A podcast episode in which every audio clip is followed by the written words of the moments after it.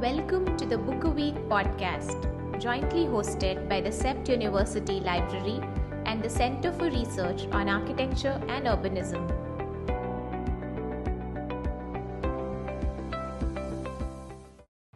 Hi, and welcome to this episode of a Book a Week podcast. I'm Sunaina Shah. I'm a practicing architect based in Ahmedabad. My research interests lie in the areas of architectural practice, history and theory, and it is through these that I engage with the built world. I'm particularly interested in issues related to modernity, art and architectural history, cultural studies, and social theory. Today I'm here with Ray Meeker to talk about his recent book titled Building with Fire, published by CEPT University Press in 2018. Ray Meeker was born in New York and he moved to India in 1970. He co-founded Golden Bridge Pottery with Deborah Smith in Pondicherry, and his work in ceramics, pottery, sculpture and architecture has been prolific and very, very inspiring. Ray and Deborah have been at the forefront of contemporary art in India, and I think it would be safe to say that most potters, sculptors, and ceramists in India have either trained under them or have been influenced by them and their work. Their practice has ranged from small utilitarian ceramics to large sculptures and fired homes. The concept of building with fire or baking houses is truly ingenious and so appropriate in a place where resources and housing are a scarcity. Hi Ray, and welcome to our podcast, A Book a Week. It's a great pleasure to have you here with us today. Well, it's a pleasure to be here. Thank you. Thank you. I would like to begin this discussion by talking a little bit about materiality. In the age of, plastic and concrete, how do you see earth and clay being a part of it? In popular appeal, one can be perceived as modern and fast, and the other sort of slow and archaic. And not to mention, clay sometimes can be very difficult to work with, whereas plastic and concrete give you so much freedom and leeway to get away with mistakes. Yeah, but let's talk about material. Most building in India is post and beam concrete and steel. So it's clay. It's just fired before you use it. But it's still clay, and it's still, I don't think any mason has trouble laying a brick, whether it's mud or fired brick. So, materiality, I don't think that's the issue. It's certainly not going to be a mainstream technique, but the problem comes in the in situ firing. That's where the trouble begins, because we can get into that later. But that's the problem, not the material, the process. It's wonderful to go to a building site and you have fired brick there, you have sand there, you have cement, you have everything right there. You build.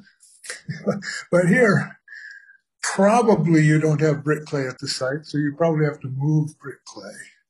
Then you have to make all these bricks just for the house, and then you have to make another, twice or three times as many to fill the house. So that's the time constraint, all of this other stuff you have to do. Then you have to know how to fire it. Okay. Yeah. So that's the trick. And that's what stands in the way of this thing really becoming mainstream. Right. Firing is very interesting when we talk about clay, because, it sort of makes clay permanent in a way. I mean, once it has been fired, it can become dust, but it cannot become the same clay again. Right. It takes so much work. Once it's used to build architectural, spaces, and it offers less flexibility after a certain point once it's fired. And I find that very interesting. Could you tell us your experience with building with clay, and what kind of limitations or what kind of things did you encounter, and maybe also sort of talk in terms of your introduction to the work of Nader Khalili and your perception of it, and how did you get introduced to this whole idea? Yeah, well, this is the brainchild of Nader Khalili. He's the he's not a nuts and bolts guy. I do the nuts and bolts, right? So he's the inspiration, you can say. And I have to admit that I had mixed feelings about the whole process when I read about it, but I decided to do it. And because I was going to the USA back, I think, in 1984, and he was doing one of his workshops. I met him then. And that was a two-day workshop where we made little clay models. I had already started, I had already decided I was going to try it. And I think he was quite surprised that I was actually going to go do one. So I did come back to India, and I did start working with it. At the same time, we had two Dutch friends who were both ceramic artists. One was Jan de Roden and his wife, Shawnee Roth, and they wanted to come to India, but they had been twice, but they wanted to come and do something. Jan is just 100% energy. And so I said, okay, I'm going to put Jan on this fired building project. That's one for his energy and one for his seriousness. You know, I had to take it seriously. If I brought Jan de Roden, I couldn't just make one and say, okay, I'll see you later. You know, So that you can say that lit the fire under me for this project. You know, I was interested in mud building because I liked Hassan Pati's work. Architecturally, I really liked Hassan Pati, but I really didn't want to build with mud. You know, we are in a monsoon climate here, so it's not exactly appropriate. In Auroville, people do it, and then they use stabilized soil blocks as well, but that didn't interest me so much. So the Khalili process interested me, but the architecture didn't interest me. So in any case, I just started making tests, and I did, I think, 6 tests before I actually tried it for a client in Auroville. Oh, wow. While we're on the subject of architecture, you first trained as an architect, and I'm wondering what made you join architecture in college and what made you leave it. I ask you this because, even after leaving it, it sort of weaved its way back into your life. And how did that happen? How did the first clay firehouse happened? Well, the first clay firehouse happened more or less the way I just described it, but I had just finished 3 years on a basketball scholarship at Pepperdine College, and they didn't have an architecture department, so when I transferred to USC, I went into the architecture department. And at some point, I just said, this isn't for me. And the ceramics department was right below the fifth-year design studio. So, and I had been taking, I had a lot of elective time because I'd been in the university for 3 years. I had all this English and whatnot out of the way. So I'd been taking ceramics courses all along. Yeah. So I dropped into the ceramics department and did one semester of upper division ceramics and got a degree. And then hit the road, and I landed up in India 10 months later. So that's the, And then how I got back into architecture, of course, I more or less described that already.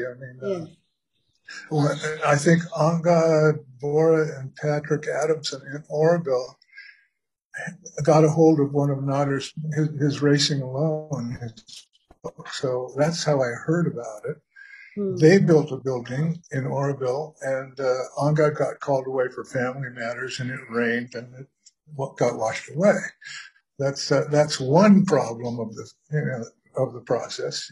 When you're building in mud, you've got to protect it. So you don't lose the material, but you lose the time.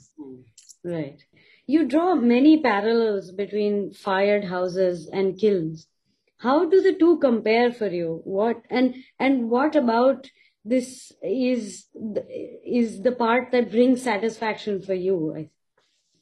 Well, I guess I'm a pyromaniac of sorts, you know. I would like to say, I would say like the mania is contained, which is what, you know, which is when you build a kiln, you contain the energy and you use it. When it's a wildfire, you know, then it destroys. When it's a kiln, it produces. So because I was in the ceramic world and because I built quite a few kilns, I knew vaults, I knew domes. That's why I knew I could build this thing before we met Khalili. And so it was just a obvious step. I mean, I was sort of programmed for the idea. And well, I started with a single, you know, a single vault, very small, 2 meters span, 3 meters length, just on walls, with a catenary vault actually. And that was the first test, and that's what Jan was working with me when he came to India. Yeah. How does the idea of sustainability fit in for you? Whether speaking of fired houses or ceramics, you know, it's almost as if every serration in the clay that you mold stands for the scars that the human civilization has left on this earth. You know, is that something that drives your creativity or your thought process? Conceptually, I love the idea of sustainability. And when I started out on this project, I was hoping that this would make sense in terms of energy consumption, but it really doesn't. At some point, you might be using slightly less energy, but I'm not sure that it's enough of a of a savings to justify the risks.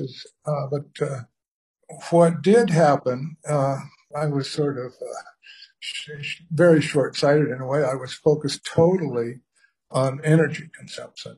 There are other things that in the process you employ a lot of people, unfortunately, probably too many, but fuel consumption was my main goal. And finally, I mean, so if you look in the book, you know, you'll see I go through, you know, the standard kilns, you know, the updraft, the downdraft, the crossdraft,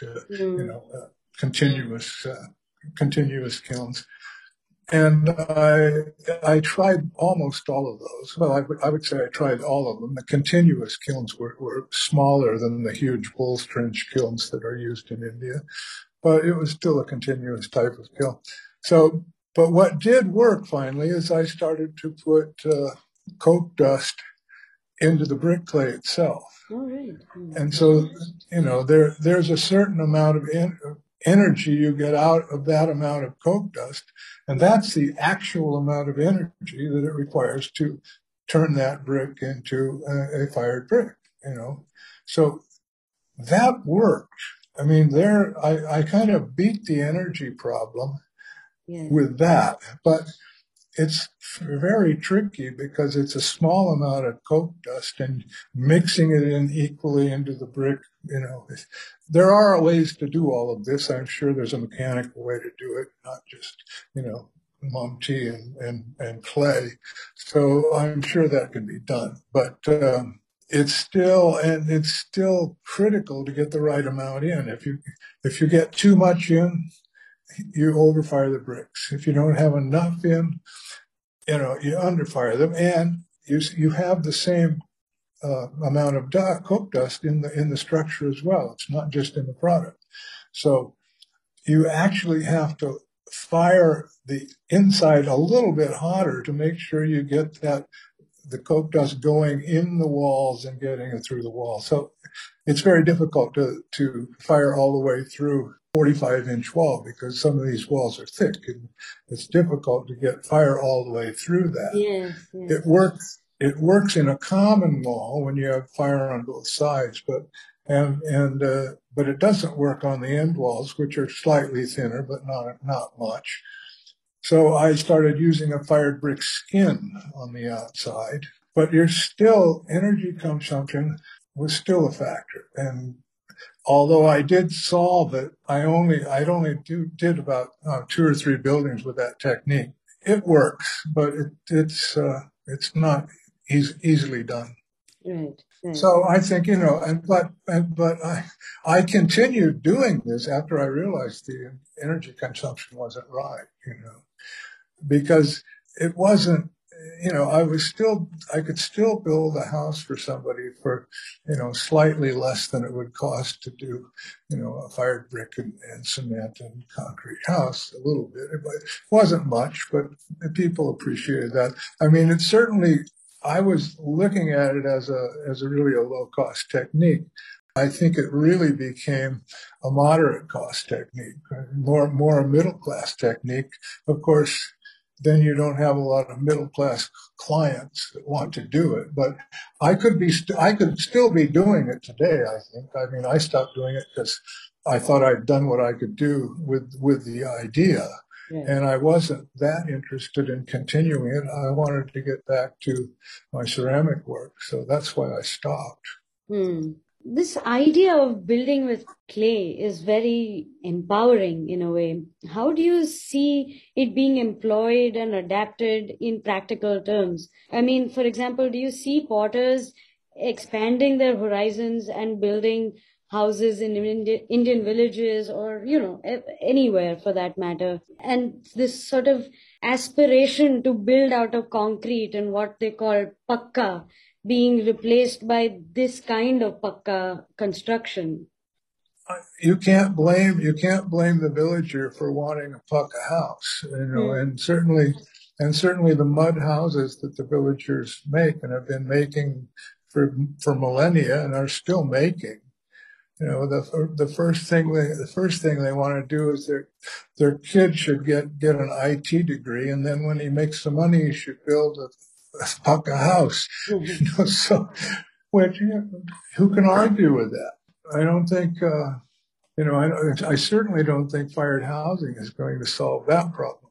If you did a large enough fired building project, like for a real low cost situation, and you had the brick clay on the site, and et cetera, you could do a very economical project. The economics of scale work almost everywhere. It would work in the fired building process as well. I'm 6.5 feet tall. That's enough scale for me. I don't need to deal with it. And I'm barely 5 feet tall, so I think. All right. I think I want to slightly now deviate to a different part of your work. And what I find very, very fascinating is an artist writing a book, you know. What does writing mean to you? How does it fit into the work that you do and your creative process? And how did the idea of this book come about? You know, I would not have written a book about this except that Anupama Kundoo wanted me to, or she wanted to write the book actually, and she planned. Or when she was maybe, I don't know, 23, 24 years old, when I was firing Agni Jata, which was the first fired building I did outside our compound in Pondicherry. And she just walked up and said, I want to write a book about this. And, you know, I didn't know who Anupama Kundoo was, but Anupama Kundoo certainly knew who she was. Right. There was no question about that. Now she's got the Charles Jenks Award, so now... Yes, you know, yes. Anyway, I said, look, there's no book for this. I haven't done enough of it. Come on, you know. Okay, you can write an article if you want. So she wrote an article for Indian Architect and Builder. I wrote a companion article for it on the you know, technical details.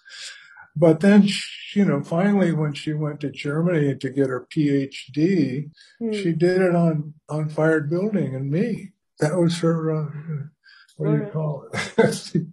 That was her thesis, me. And that's a little bit of an overstatement, but you know, because she brought Khalili. Not at all.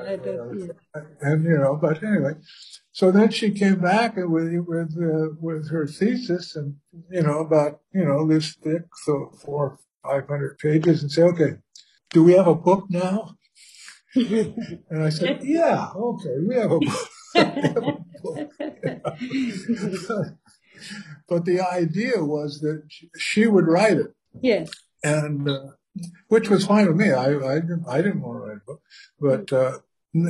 But finally, you know, I just decided, well, it still didn't get started immediately. It took a few years, and then finally I said, okay, I'll just take one of my PowerPoint presentations and I'll dump it into an A4 format and we'll see what it looks like.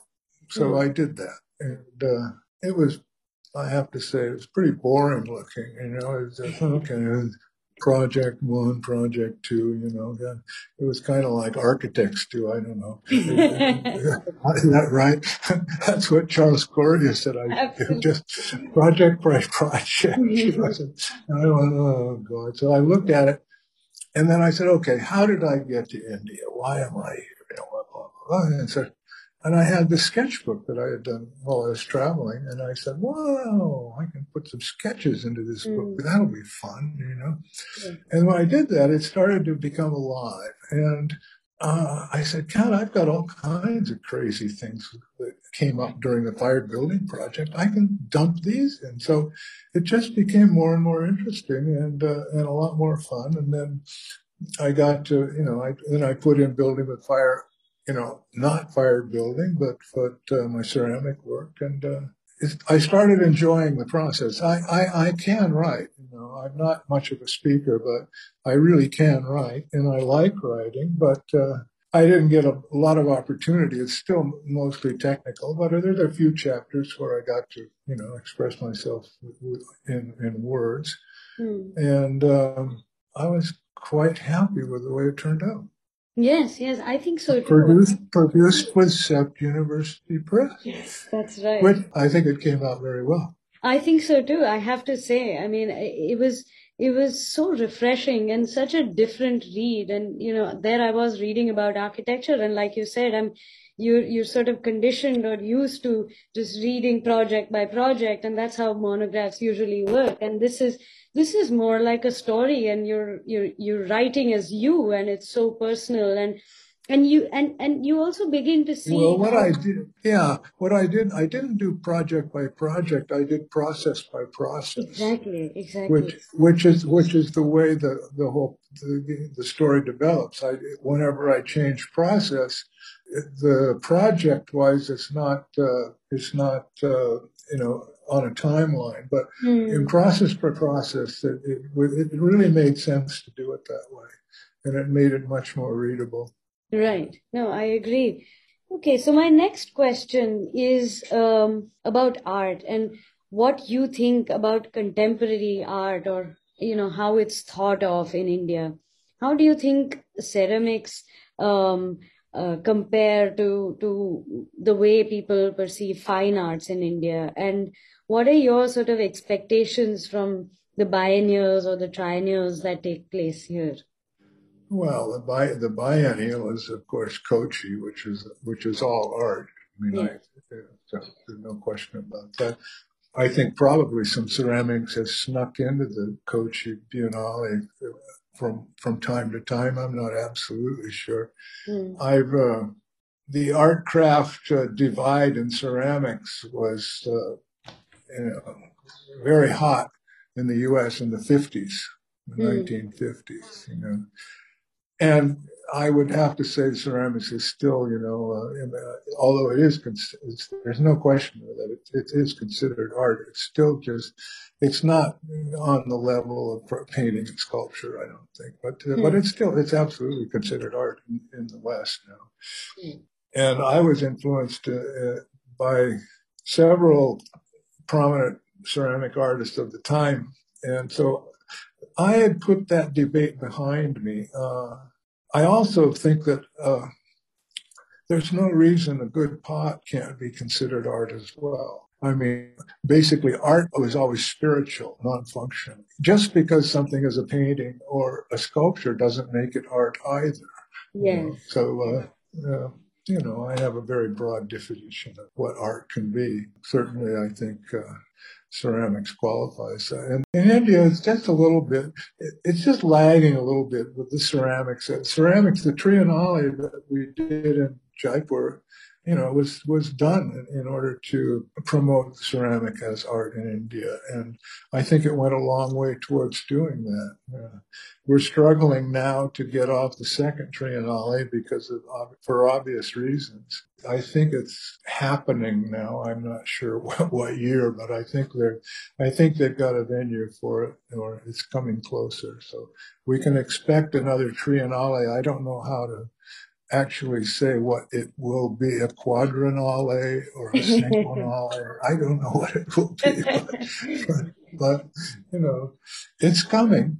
And you mentioned earlier that our Golden Bridge Pottery influence in ceramic art was significant, or is significant, but which is true, it was, especially earlier. But I see today, I see ceramic artists who I've never heard of and have never had anything to do with Golden Bridge Pottery. So it's gone way beyond us, that's for sure. Yeah. They would have surely heard about you and will be familiar with your work, though. So, in that sense. Yeah. And I suppose there's an indirect thing there, but... Yes. And of course, a lot of the people, well, actually, that's not true. I expected more of our students to teach, but they don't. They don't teach. There are two or three that have serious teaching situations, but most of them don't. And they get involved in their own creative worlds, and then teaching doesn't come into that. I mean, for us, it was a little bit easier because I did all the teaching and Deborah ran the pottery, So in the beginning, I produced about 70% of the work. But then we started training local people to make pots. We didn't go to the village potter. We trained directly people from Nelitok, the village next to us, partly because the village potter was so good at what he did, and the techniques are quite different, and so we didn't want to be pushing against that, that what could have been resistance. So we trained people with no background in clay at all in the beginning. Right. This is a more kind of personal question. Why create? Why do you think you create? And is it for the process or the outcome? I mean, how does this balance work for you between process and outcome? Well, anytime you work with a material, there's a process. When you're working with material, it's a physical process. When you're doing conceptual work, I'm really stuck with the visual. I think visual, some visual power for me is necessary for I have to have that to respond, to an artwork. I can intellectually understand conceptual work, but my mind doesn't enjoy like what my heart. I need a real visual punch, and that's probably why I work on fairly large scale. I don't know, but even that large scale isn't necessary to do that. But so anyway, I work with clay, and there are limitations with clay, like with any material. And there are things that take time to develop. And I don't jump around from one media to the other, because I've been working with the same materials for 50 years. Yes. And little by little, you become familiar with those materials. And So this last year, in my latest show, I had things coming out that I'd never seen before. Now that, and I liked them. And so that keeps me going, you can say. Yeah. Yes, that's very interesting. And there is, of course, there is a conceptual component in a lot of my work, because it's still most of it's about global warming. You know, so I every year, every time I make, I'm getting ready for another show, and I'm starting making something. Yeah. I say I've got to get off this, you know, global warming thing, this environmental catastrophe thing. It's just, I've done enough of that. But then it just gets worse. You know? Then this little, what do you call it? This thing they've got going in Ireland now, or I mean, they've just broken that up with no clear, you know, agreement. You know, yes. It's like, yes. Okay, we'll do it next year. It's like going on a diet. You know, yeah. Okay, well, okay, I'll eat that today. You know, I'll do the exercises next week. No, thank you so much, Ray. That was very engaging, it's been wonderful talking to you. Thank you for your time, and we've seen your work, and we've now through the book read about your work, and now we will hear about your work and in your own voice. This is great, and thank you so much for that. You're welcome. You're welcome. Thank you. Thank you. Hope you enjoyed this episode. Do not miss to like, share, and subscribe to our podcast. Available on all your favorite podcast apps.